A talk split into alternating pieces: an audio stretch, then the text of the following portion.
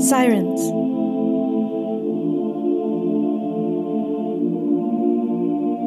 Chapter 14 Ready to do this? Marianne watched Matt take a bunch of papers and his laptop out of his bag. Her eyes followed them, trying to guess the detail he'd gone into. I thought I was. He grinned. Gotta figure things out. I thought we could run some tests. What kind of tests, exactly? We know that distance doesn't seem to figure in.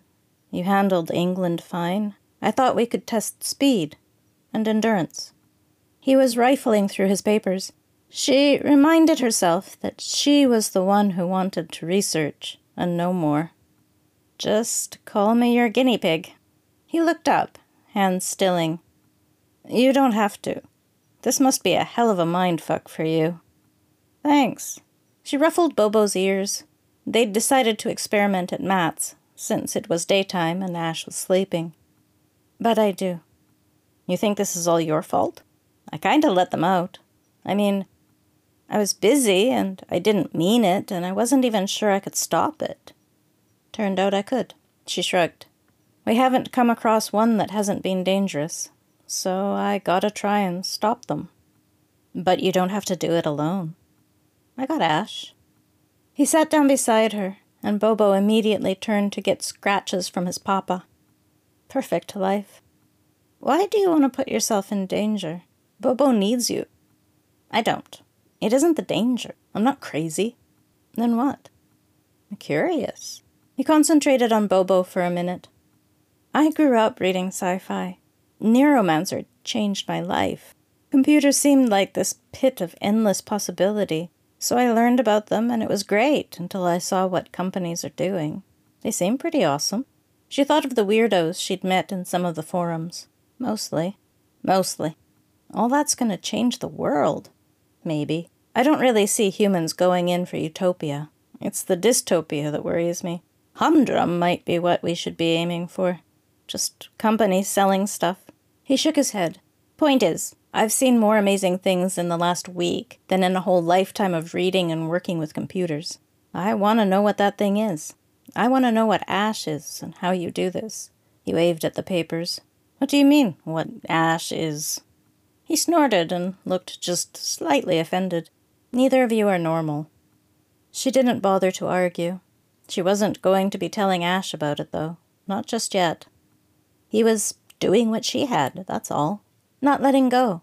Like a dog with a bone, when something completely unheard of showed up. Was she supposed to begrudge him? Even with the mixed results of the last year. She thought of all her distance learning courses. What she had now made her as happy as that future vision of life with Bobby had made her miserable. Who was she to cut him out? Anyway, it hadn't worked when Ash had tried to get rid of her, and Matt seemed to be pretty tenacious. I thought we should give you a couple of tests. I was thinking speed first, and then endurance.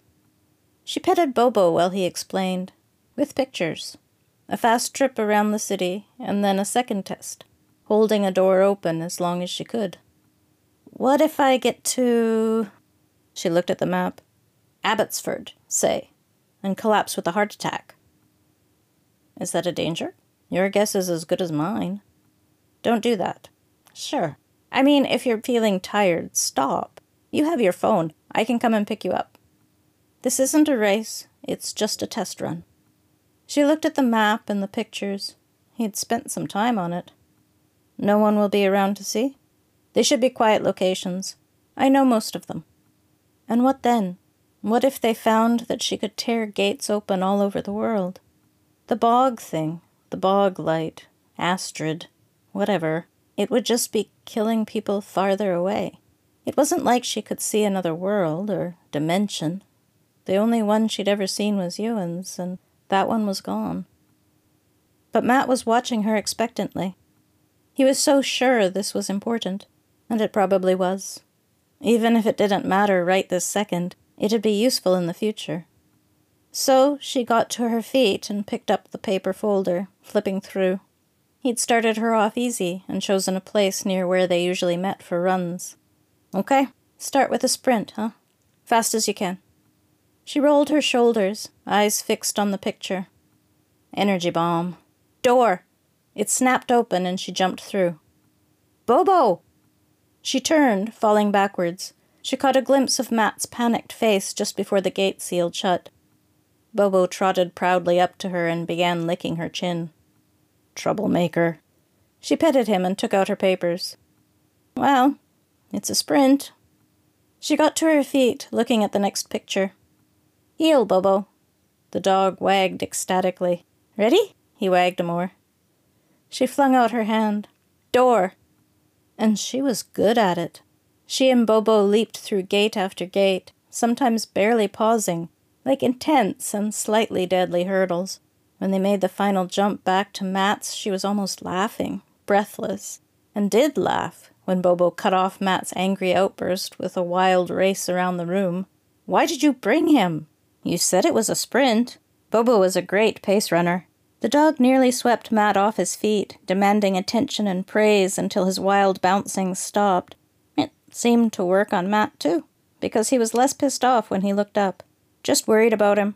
But it was okay for me to haul my ass through an obstacle course. Well, yeah, he's a dog. She laughed and he shrugged, but it seemed okay. How was it? It was amazing. And you're okay? Not tired? No more than I would be after a practice. She considered. There was a sort of heaviness that set in after the adrenaline of a track meet was over. It was a good tired, though. Satisfying. A hard practice, maybe. You want to wait on the next test? He was a little disappointed, she could tell. It should be okay. It's the endurance test anyway, right? The worst that could happen is the door closes. She was assuming. Just a bit. She picked up the photograph. A wave was crashing against a rocky point that thrust out into the sea. When she flipped it over, she saw a date printed on the back from last summer. You took this?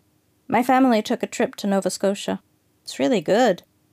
It looked gorgeous. She wondered if Ash had ever been there. Um, I have others. We went to Winnipeg. Why? He laughed and sat on the sofa. Bobo sat at his feet. He pulled the fancy silver and black throw pillow away from the other side to clear it for her. She had to strain to imagine a guy shopping for throw pillows. It had to be a decorator. Or a girlfriend?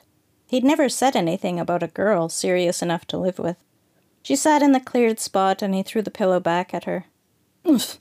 Her fingers sank into the soft, silvery gray cloth. Nice choice. Thanks.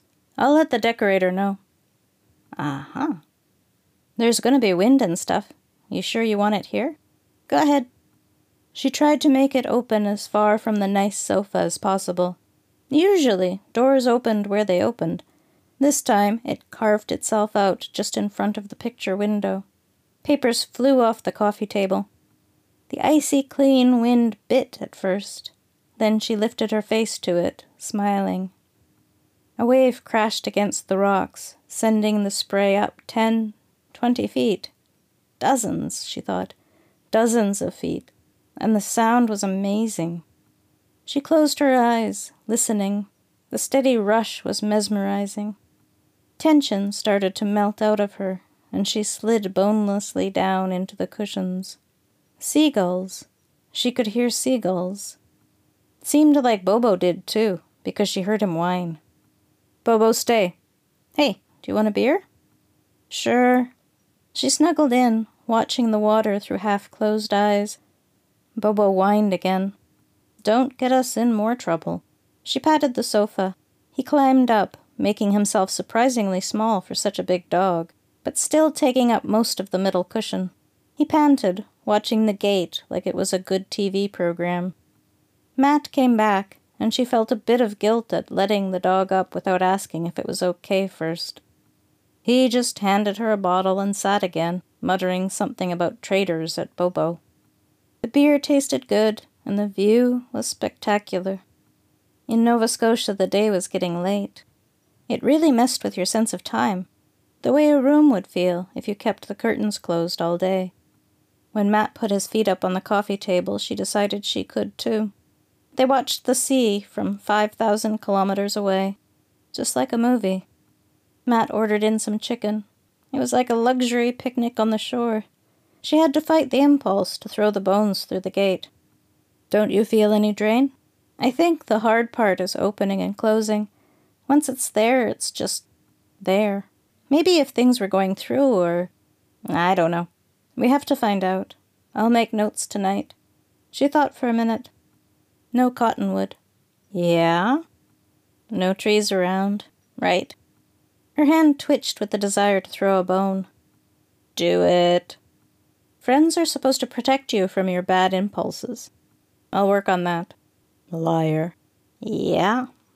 She did toss a fry through, assuming something on the other side would eat it without harm. Bobo looked wounded, so she fed him one too. The meal settled, and she felt food coma setting in. The sofa was awfully comfortable. I should probably go soon. You guys have any more ideas for getting rid of my admirer? She shook her head. Besides constantly sending it away and letting it kill its way back, the gates I make seem useless. What about sending it to a place it can't come back from? Like? Ash said that you opened a prison last summer, like some alternate dimension kind of thing. As far as we know, I need to at least see a picture. That was.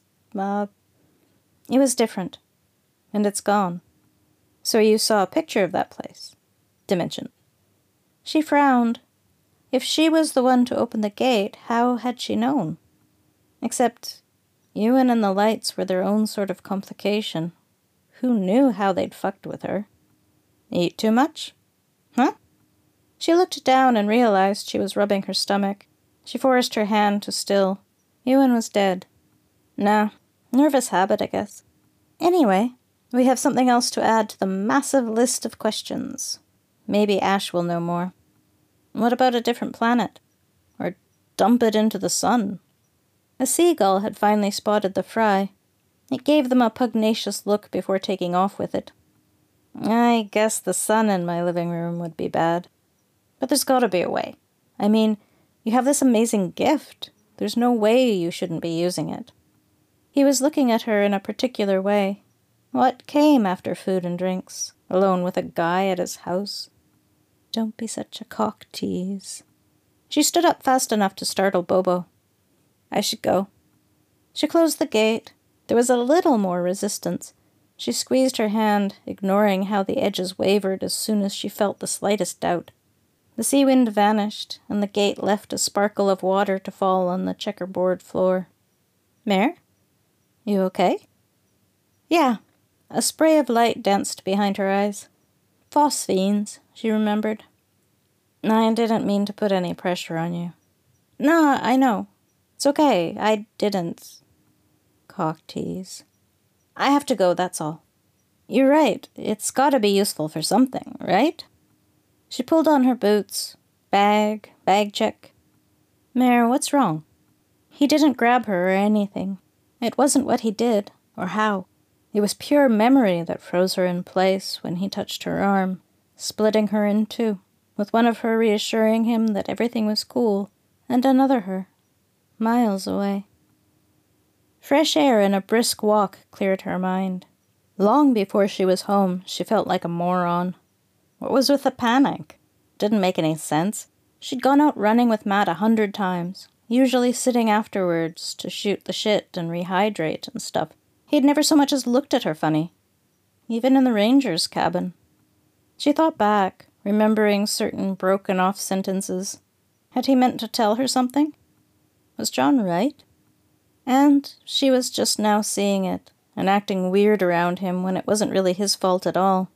She swore softly to herself and took out her phone. Apologize fast. Maybe blame acting squirrely on the gate thing. Excuse me. She stopped short. The stocky woman sort of blocked her way, and sort of didn't. Neat trick. She was a cop, though, and Marianne knew it. The cop seemed to know she knew it, too. I'm Corporal Eleanor Varma. I'm with the RCMP Major Crime Task Force. She showed her badge and everything, the sight of it hollowing an icy pit of fear in Marianne's stomach. I'm looking into the events of last summer in Prince George. You're Marianne Forster, right? Marianne was pretty sure she was meant to say something. Instead, she was feverishly trying to think of the last time she got high. Very fucking smooth. Am I under arrest? Why would you be arrested? Was that a trick question? It's what police do. Varma shook her head. I'm only asking questions. Collecting information. Perfectly innocent. Don't be mouthy, don't be mouthy. How can I help? I understand that you were in Prince George last summer. I grew up there. The Pine Valley Mobile Park, right? Only ask questions you know the answers to. Was it a lawyer show or a police show that said that? With my mom. You moved here before we had a chance to ask you about your experiences. I'm really sorry about that. I'm heartbroken. About last summer, you mean? I don't remember much about it. It must have been a rough time for you. Marianne waited. More specifically, she tried not to get mad, or frustrated, or whatever you would call it. Varma, she thought, knew it, too. She watched the cop push her thick, black hair behind her ear, like they were just having a friendly chat. Plain clothes, but official looking and all business. I don't know what to tell you, she finally said, looking around. Except I feel like I'm a criminal. It took me a while to find you. I just wanted to take this chance. For the task force. The more we know, the better, right? Lies and more lies. Corporal Varma looked around at the condos. Your neighborhood is lovely. Can I ask what you do? PA. You landed a great position. It's a boom town, I guess. Pretty quick after moving. I was really lucky. You work for a company called BAV. She pronounced it with a reasonable approximation of how Ash said it. She knew a lot for someone who said they needed answers. That's the name on my paychecks, she said finally. What do they do there? No idea. I'm just a glorified gopher. And what do you go for? Order food, dry cleaning, open envelopes. And you live in this neighborhood? Yeah. Corporal Varma didn't seem perturbed. Actually, she seemed kind of excited. It was unnerving. I'll let you go. She stepped aside without really stepping aside, the same way she stopped Marianne without stopping her. Marianne didn't trust her and walked past with care. When the cop spoke again, it was tension, not surprise, that made her jump. Did you pay a visit to your childhood home? Do you happen to remember? What? When? Sometime last summer. We talked to a few neighbors. They said they saw someone who looked like you head up there. Don't think so. Don't know, though. You don't know? Doctors said it's amnesia. Got a concussion and all that shit stuff that happened. Whole chunk of time just gone. I don't remember. Judging by all the stories people tell, I don't really want to either. You know, all the gas pockets. I'm sorry to bring up bad memories. I was lucky to remember my own name, they said. I see. Thank you for your time. Marianne very carefully didn't run. By the time Ash woke up, she felt a little better. Heel even, equilibrium achieved. She was writing everything she could remember in her notebook, in between bouts of staring at the painting in the dining room. It was bothering her more and more, creeping into her thoughts when she should be thinking of other things. Maybe she just liked the artist. Didn't mean she knew them, or that she's one of them. Trouble in paradise? She turned to look at the kitchen. For a second, it was a bloodied face reflected in the microwave door. Then it was her own. Not the time for her mind to play tricks. First the siren thing, then Matt and Ash doing their version of getting acquainted, and now a cop was asking questions, to which she already seemed to know the answers. There were bigger fish to fry. She looked down at her notebook and wrote what she remembered about Varma. Marianne felt Ash stir and watched what passed for her sleepy stumble into the kitchen, wondering idly if she genuinely felt sleepy or if it was something that she'd practiced. Eventually, she smelled coffee, and Ash emerged with two cups. Two cups and a kiss. How did it go today? The testing went fine. I guess I passed, whatever that means. I could do the sprinting from door to door, and I held one open for hours. With no problems. Not tired? Hard workout level, maybe. Not bad, though. My girl. Marianne smiled. Do you remember those special cops John told me about? Up north. They seem to have migrated. An eyebrow lifted. Marianne should practice that. Maybe in a couple hundred years she'd manage to make it look as elegant as Ash did. Do tell. She explained what little she knew about Varma. It seemed like a little thing compared to monsters and gates and everything else, but when she was done, Ash was frowning. Police are trouble. Oh, nothing we can't take care of. Whammy? Maybe so. Say it. Imp. Marianne made her heavy metal face. So, out of curiosity, how did I feel? Ash's eyebrow shot up. Not that. Perv. Uneasy at times. Wish I could feel you like that. She thought she'd regret saying it out loud. There was a beat of silence, and she started trying to think of a joke. Marianne made an embarrassing sound of surprise as Ash slid astride her in the chair before she even knew she'd moved. Oh. Her smile was just wide enough to show the sharpness of her teeth. Marianne swallowed hard. She put her arms around her. Can you feel me? Not what I meant. Ash's lips feathered over hers. Fuck what I meant. Ash laughed softly. Marianne hesitated, thinking of mind reading. Your face is like a summer sky, my darling. Her fingertip traced a cheekbone. I'd be shit at poker then. Very romantic. Maybe just to me. She cradled Marianne's face. It made her shiver.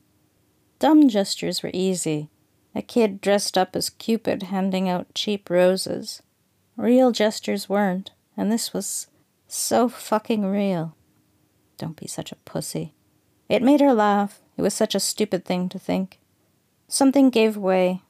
This was her home, and no one was here to judge. Only her and Ash mattered anyway. It was no breathless, frightened rush. There was nothing to prove, and no one to prove it to. She sank into it like a warm bath, leaning into Ash's touch. My darling. The phone rang. Fuck a duck. Marianne glared at it. Ash laughed and slid off to go answer. Marianne sipped her coffee, feeling the sugar and caffeine mingling with all the other stuff. Lust, she guessed. Excitement. It made it hard to sit still. There was a rush of air. Get dressed, my girl. What is it? Your b- Matt. Hurry. Bring your bag.